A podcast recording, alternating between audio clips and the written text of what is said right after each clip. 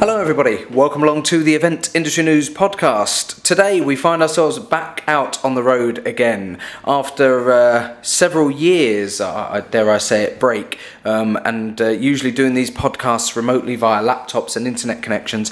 I'm delighted to say that we've uh, taken the podcast studio back out on the road.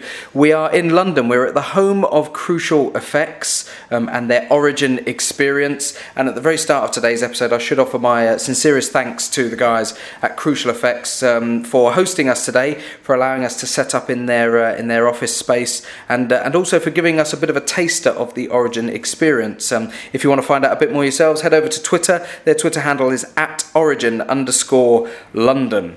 So on with today's episode, and uh, we welcome sat opposite me in today's podcast studio Niles Brody. Niles is the director of catering, conferencing, and events for Twickenham Stadium, and joins the podcast today to talk about the brand new East stand that was launched and unveiled last year. Niles, thanks for joining the podcast today. No problem. Thank you very much.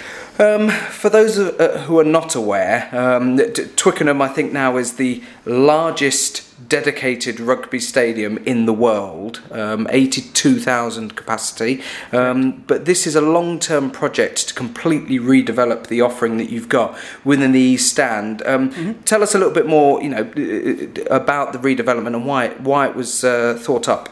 So, yeah, so the, the, the redevelopment takes Twickenham's hospitality from uh, four and a half thousand to eight and a half thousand um, of traditional hospitality and moves it inside the stadium. So the original concept was uh, to control the brand and to control the hospitality product that's offered by both the RFU and Twickenham Stadium and move some of the outside operators that have traditionally serviced rugby hospitality goers externally mm-hmm. from the stadium and to bring them inside to the stadium so that both the, the brand, the offer, and the revenue sits within the both the Twickenham Stadium and the RFU.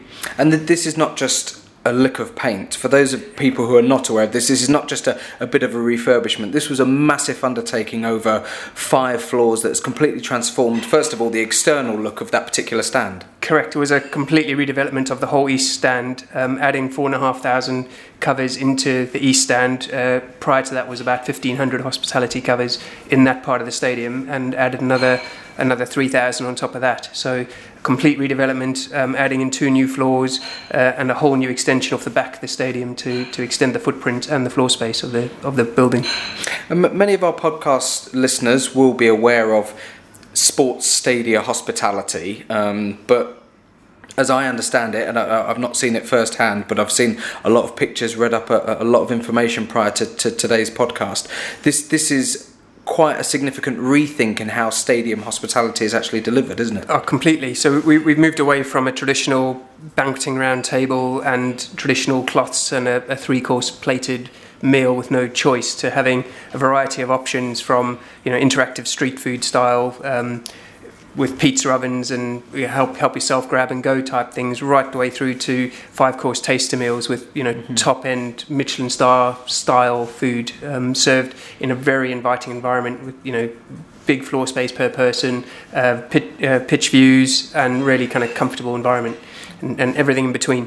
How did the, the, the, the, sort of consultation process manifest itself when you were looking into what you would like to do with the East Stand? Mm-hmm. You mentioned that you've got all of these different types of catering options and food options that are available now to guests. Um, how, how, did that process, you know, begin and end? So it was a fairly collaborative approach um, between all of our key stakeholders. So uh, Compass Group, the RFU, and Keith Prowse, in, who are our principal sales partner. Um, looked at this hospitality market as a whole, looked at what was selling at other big international and national events, and then combined that with the rugby goer and what the rugby goer is looking for, and then designed all the different concepts around both price point and the want of the customer, whether entertaining for business purposes or for as a private individual, and kind of designed the concepts in line with that, and, and did a great job at it, I must mm. say. Uh, and when we look at the scale of a, a stadium the size of Twickenham, mm-hmm. um, you are inevitably going to have people with varying degrees of, of, of, taste or desire for what they want out of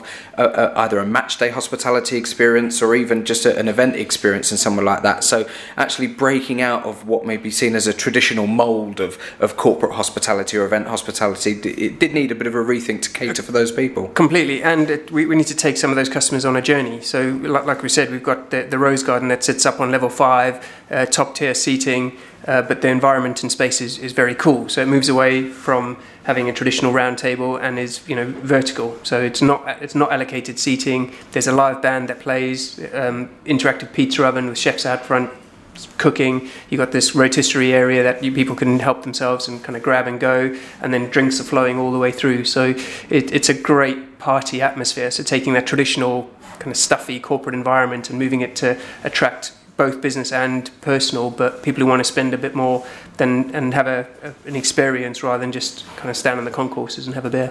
When when you uh, take the changes out of the match day experience, and, and you know undoubtedly a huge amount of the focus of the redevelopment would have been on the experience that you can give people who are coming to watch rugby fixtures at the stadium. Mm-hmm. Um, inevitably, you have to have a very very close eye on, on what you can do for event organisers coming in to look at the space that's non-match day. Um, how much focus was given on that element of the business when you were, you know, undertaking the redevelopment?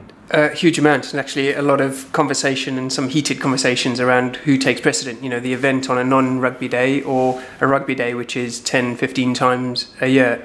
And I think in the East End we have balanced it quite nicely. So while we've got the high street restaurant style facility and the gate on you know on on the ground floor. We've also then got the lock, which which is slightly more traditional in its hospitality sense, but then does cater for your traditional conferencing and events with a twist. So you know you've still got your pitch views, you've got breakout areas within the room, and you, you can then cater for traditional conferencing style on, on one level and then try and move them across to having a, an experience in the evening or the morning in a restaurant style environment which is where we want customers to move to. You know, we don't want traditional events with uh, traditional kind of breakout sessions and, and um, evening dinners. We want people to start thinking outside the box really and take what people expect on the high street and move sure. it in, into a stadium. Well, I was going to ask, just just looking at the rundown of, of the offering within the stand now and, and mm-hmm. how much uh, spectrum there is there. Um, is there very much an element where now event organisers looking at the space need to think a little bit differently to how they would look on quote unquote a more traditional event space. Definitely and we've had several clients both you know internal customers that we use us regularly and new customers coming to us where it, it takes a bit of convincing to uh, get the booker of that event to think slightly outside the box and move away from your traditional style to having a much more uh, personalized experience, much more, you know, smaller tables, uh, more choice in your menu offers, and, and adding risk to their event. But in reality, if we can do it for 15,000 covers on a match day, we can do it for two, 300 people on a non-match day, and you know, getting organisers and bookers to think in high street terms and, mm-hmm. and bring that level of service into a conference and corporate environment is is tricky. But when people understand it and can see the vision, they really buy into it. It works really well. We've spoken a lot about, I suppose, the, the catering side of, of, of, of um, the offering that's now available within the East Stand, um, and undoubtedly that plays a huge part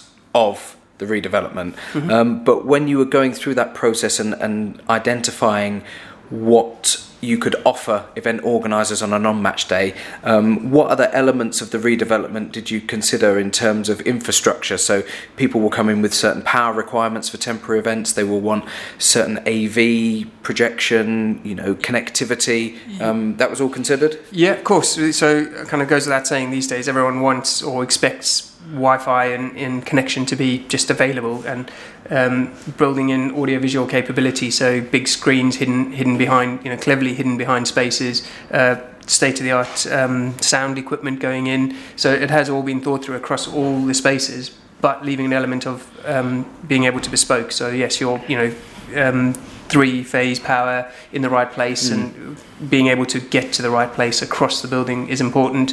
If you wanted a band in the Rose Garden, that's all set up for a band. So there, there is, you know, there's a level of you, you can bring your own things and do your own thing, but we've got a level of capability within the building itself. That's interesting because having gone in and out of a lot of venues, you know, th- th- there is a level of, I suppose, afterthought that you can tell has happened in certain venues. You know, they've either gone uh, undergone a refurb, but not thought about all of those little different elements and, and being able to cater for a band might seem like a very sort of small thing but actually if you've got events coming in and out that regularly have live music having somewhere that's been specifically thought out from day one to cater for that type of thing is, is a huge bonus to a venue. Definitely, and people don't think a, a stadium is capable of that. You know, people think a stadium is is pri- primarily a stadium and sports venue, not a corporate business conferencing kind of event space. Mm-hmm. But it's actually the reverse. It's a you know we need to fill the other days that aren't sport and we need to attract customers that are going to use it and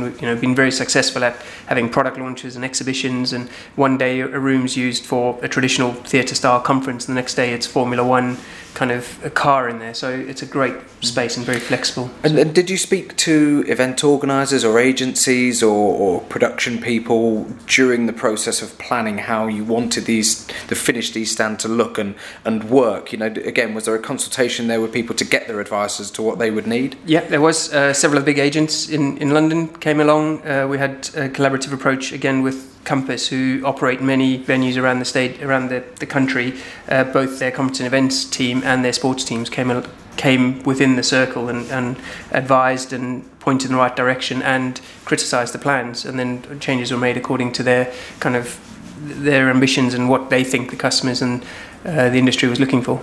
Sure, and, and something you mentioned just about things like the screens, you know, and, and having them placed in certain areas or, or, or hidden. Um, is there a level of adaptability that was incorporated into the design of the entire stadium so that it, it could be changed and adapted? Rooms could be scaled up or down, etc. Yeah, uh, lots of the spaces are dividable, so uh, or dividable um, by naturally. So part of our East Wing concept is, you know, it seats a thousand people across a nearly 120 meter long room, right. but you can still have a dinner for 120 in there and, and feel like you're in a very private top end London bar. And you know, have a drinks reception at the bar and move across into a private area of the restaurant. Mm-hmm. So while you're in a room for a thousand, it, you, you wouldn't know it so, and, and I have to say, just looking at, at, the photos, and if anybody wants to go and have a look at uh, through some of the images that I'm looking at, twickenhamstadium.com is the website to go to, um, and and it's it's quite obvious that this doesn't look like a traditional, you know, sports hospitality area. You know, gone are the, the flowery carpets and the bland beige walls. You know, this this is very much like walking into a, a completely modern, um, you know, bespoke environment that, that that you wouldn't know at first. My instinct, looking at the photos, is you wouldn't realise if somebody dropped you in there blindfolded, took the blindfold off, you wouldn't know you were in a sports stadium. No, we've got different finishes across the across all the levels. So from rough brick to you know um, a chop house style with uh, wine bottles coming out of the wall and and and really kind of high level design. Our uh, east wing has marble tables, you know, that are nearly a ton in weight.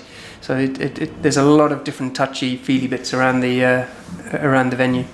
Um, so far, when was it officially launched?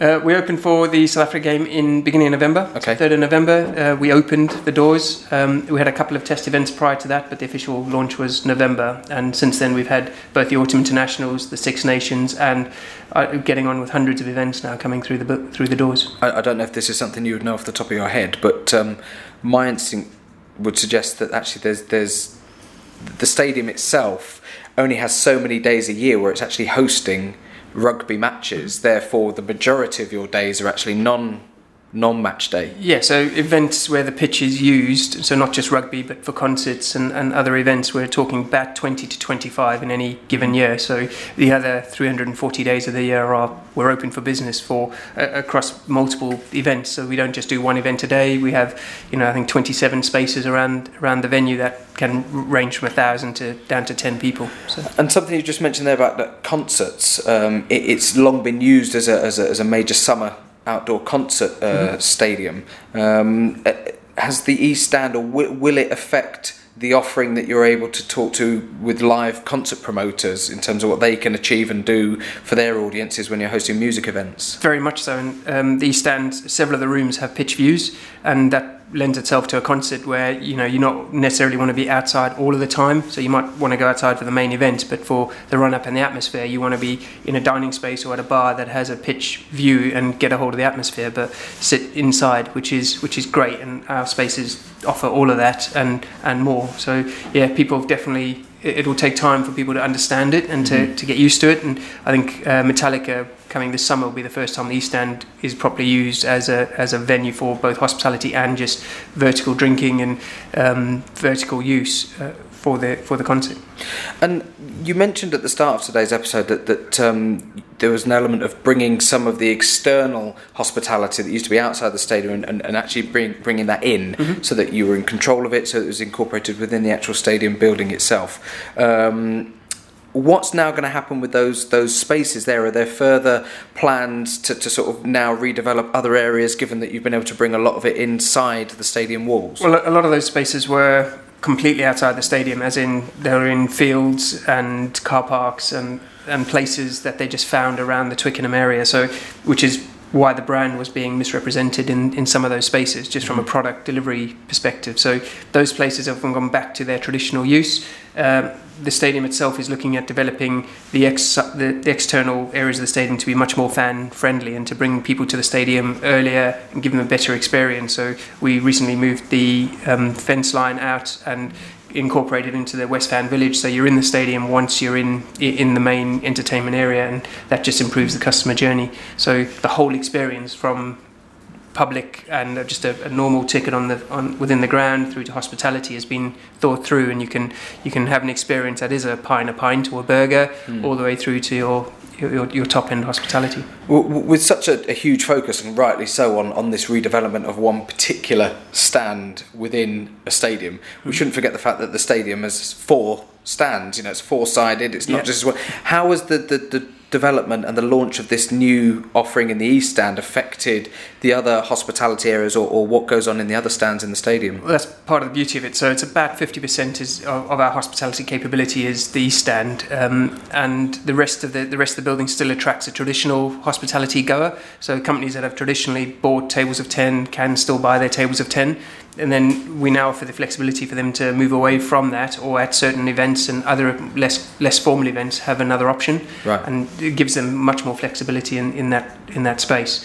Um, timeline wise, I'm sure I've read, and correct if I'm wrong, it was about an 18 month uh, process of, re- of redevelopment. Mm-hmm. Um, so during that 18 month process, how operationally speaking did you maintain standards within the facility and not affect the match day experience um, negatively whilst you're un- undergoing what must have been a significant sort of construction phase. Yeah it was an incredibly quick. 18 months to put up a, a you know a, massive structure was was incredibly quick. And uh, with the time pressure of having a match day where you have to have the ground open is it was tricky. Uh, fortunately as it is a complete bolt on to use uh, you know to describe it is um, was advantageous because we could literally segregate the whole of these standoff and still had our majority of our spaces available for both rugby, sport, and non-match day use. So it didn't really impact us hugely. We lost a bit of space, but and uh, and, and yeah, we carried on as business as usual, and then just opened up the east stand and uh, carried on. Just... Since it since it's been launched, have you um, how have you gone about making this known? I suppose to to, to event organisers because we've spoken fairly in depth about what's available within the mm-hmm. facility and how event organisers could come in and actually really get the creative juices flowing. Um, looking at what's available, have you had open days? Have you had a, invite events where you've been able to bring people in to actually look at it and get some feedback? Yeah, we've had two or three open days, fam trips, uh, both from a um, using you know Keith Prowse and their client base together with England Rugby Hospitality and their client base and the non-match day team all collaborating together to bring in kind of a, a whole selection of clients, guests, and, and users of the space. We then also segregated off and had um, bespoke non-match day events, bringing in you know press, magazines, and um, consultants and the like to have a look at the space to to get their creative juices flowing, so that they can help us convince customers what is out there and what's the art of the possible within the space. Mm. Uh, have you um,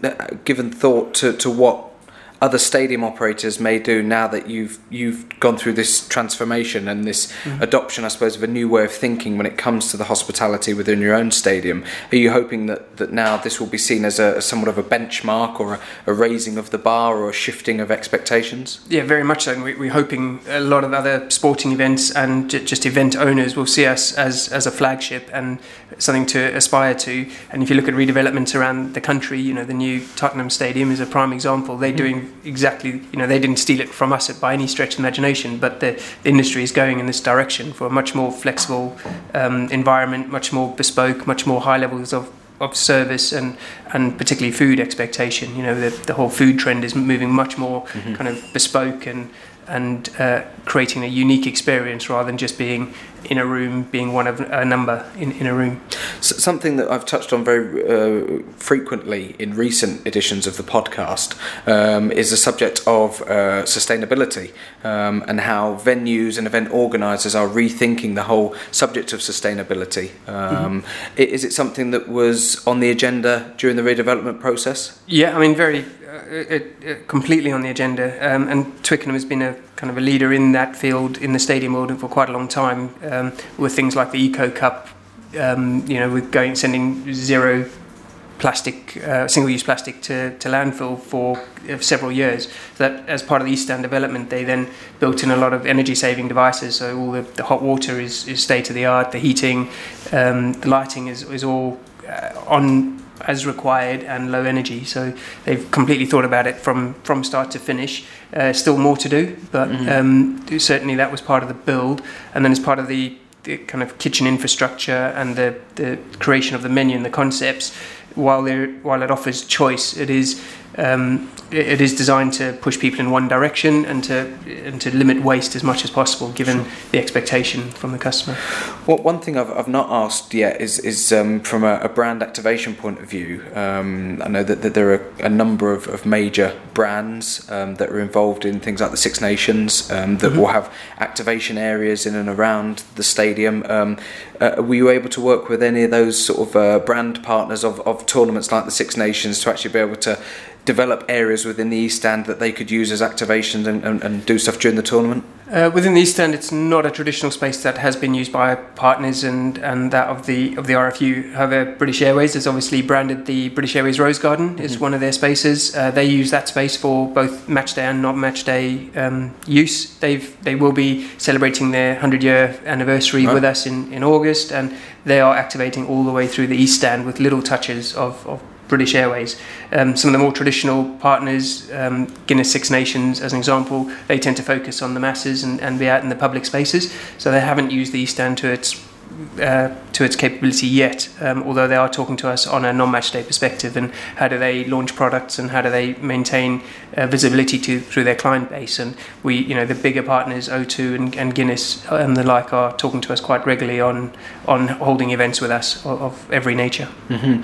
How how long will you? Um, uh, wait, I suppose is the right way of phrasing it, but before you start looking at other areas of the stadium, are you hoping that once you've been able to generate and log a certain amount of feedback uh, as a result of opening the redeveloped East Stand. Are you going to then look at that as a way of maybe identifying smaller areas that you could redevelop as well? Are there other other parts that you'd like to do? Yeah, I mean we never we never really stop. We're, we're kind of in redesigning space all the time. We're we're improving the space all the time. You know, adding in new technologies all the time into all the spaces across across mm. the, the building. Obviously, the East Stand is a significant investment uh, from the the RFU and um, its shareholders if um, so uh, big development plans, not mm-hmm. currently for hospitality, but sure. we're looking at the fan experience outside the stadium and what uh, what can we do to enhance that experience and and bring people along at all levels, not just at the exclusive hospitality end.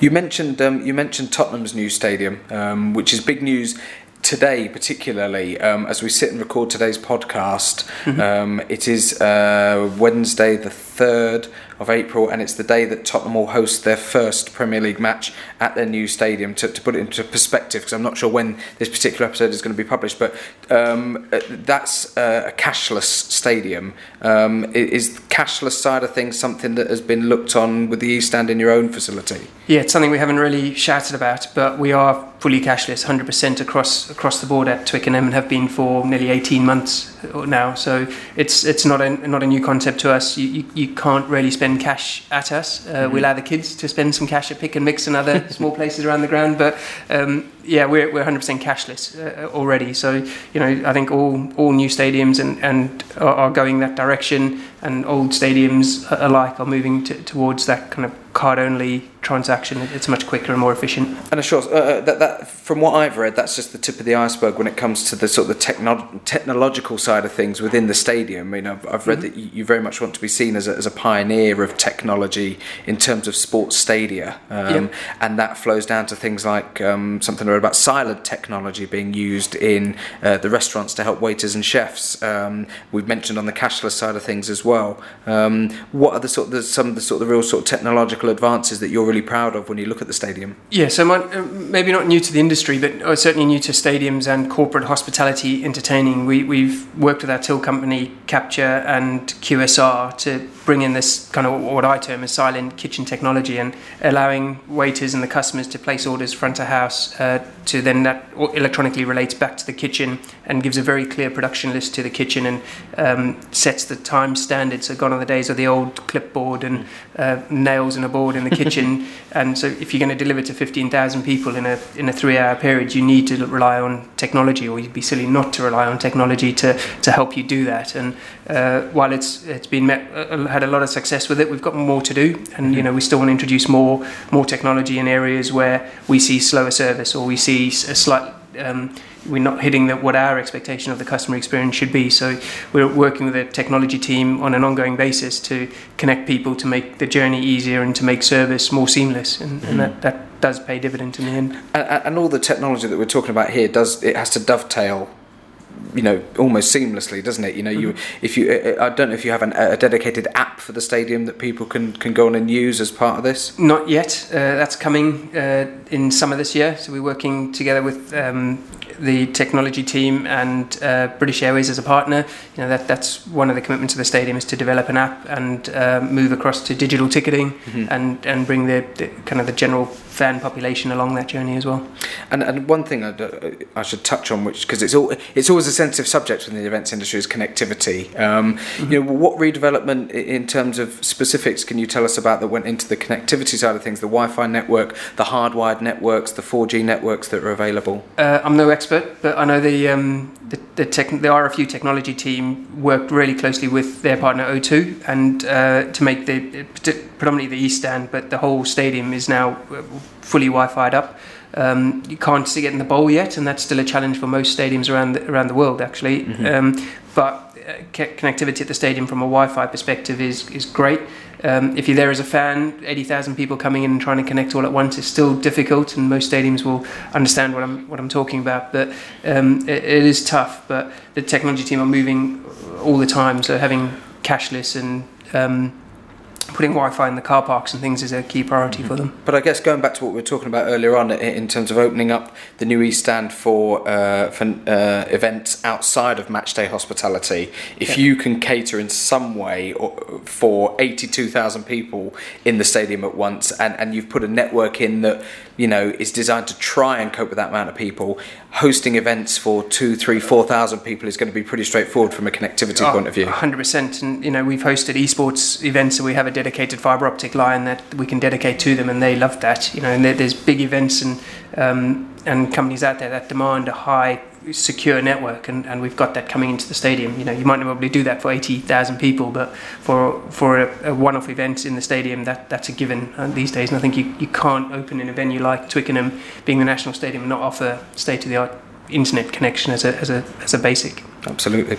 We've been talking on today's podcast to Niles Brody. Niles is the Director of Catering, Conferencing and Events for Twickenham Stadium, talking about the rebuild of the East Stand, uh, an 18 month project that culminated in the stand being opened for the South Africa match uh, in November last year. Um, Niles, thanks very much for joining the podcast today. Um, as I said a little bit earlier on, if anybody wants to go and have a look at some of the pictures and the information about the stand, uh, twickenhamstadium.com is the website to go to. There's plenty of, uh, plenty of good information on there loads of information for event organisers, all the facts and figures that you'll need. And uh, I'm sure if you've got anything else to ask, you'll be able to get in touch with the guys at Twickenham Stadium directly. Niles, thanks very much again for joining the podcast. The podcast uh, that is on the road again. As I said at the top of today's episode, we have uh, dug the microphones and the stands and the mixing desks out of the cupboard. We've hopped on a train. We've come down to London to the home of Crucial Effects and their Origin experience. They've hosted us today. It's been great to have the podcast back out on the road. Thanks very much to the guys at Crucial Effects. And if you want to find out anything more about that,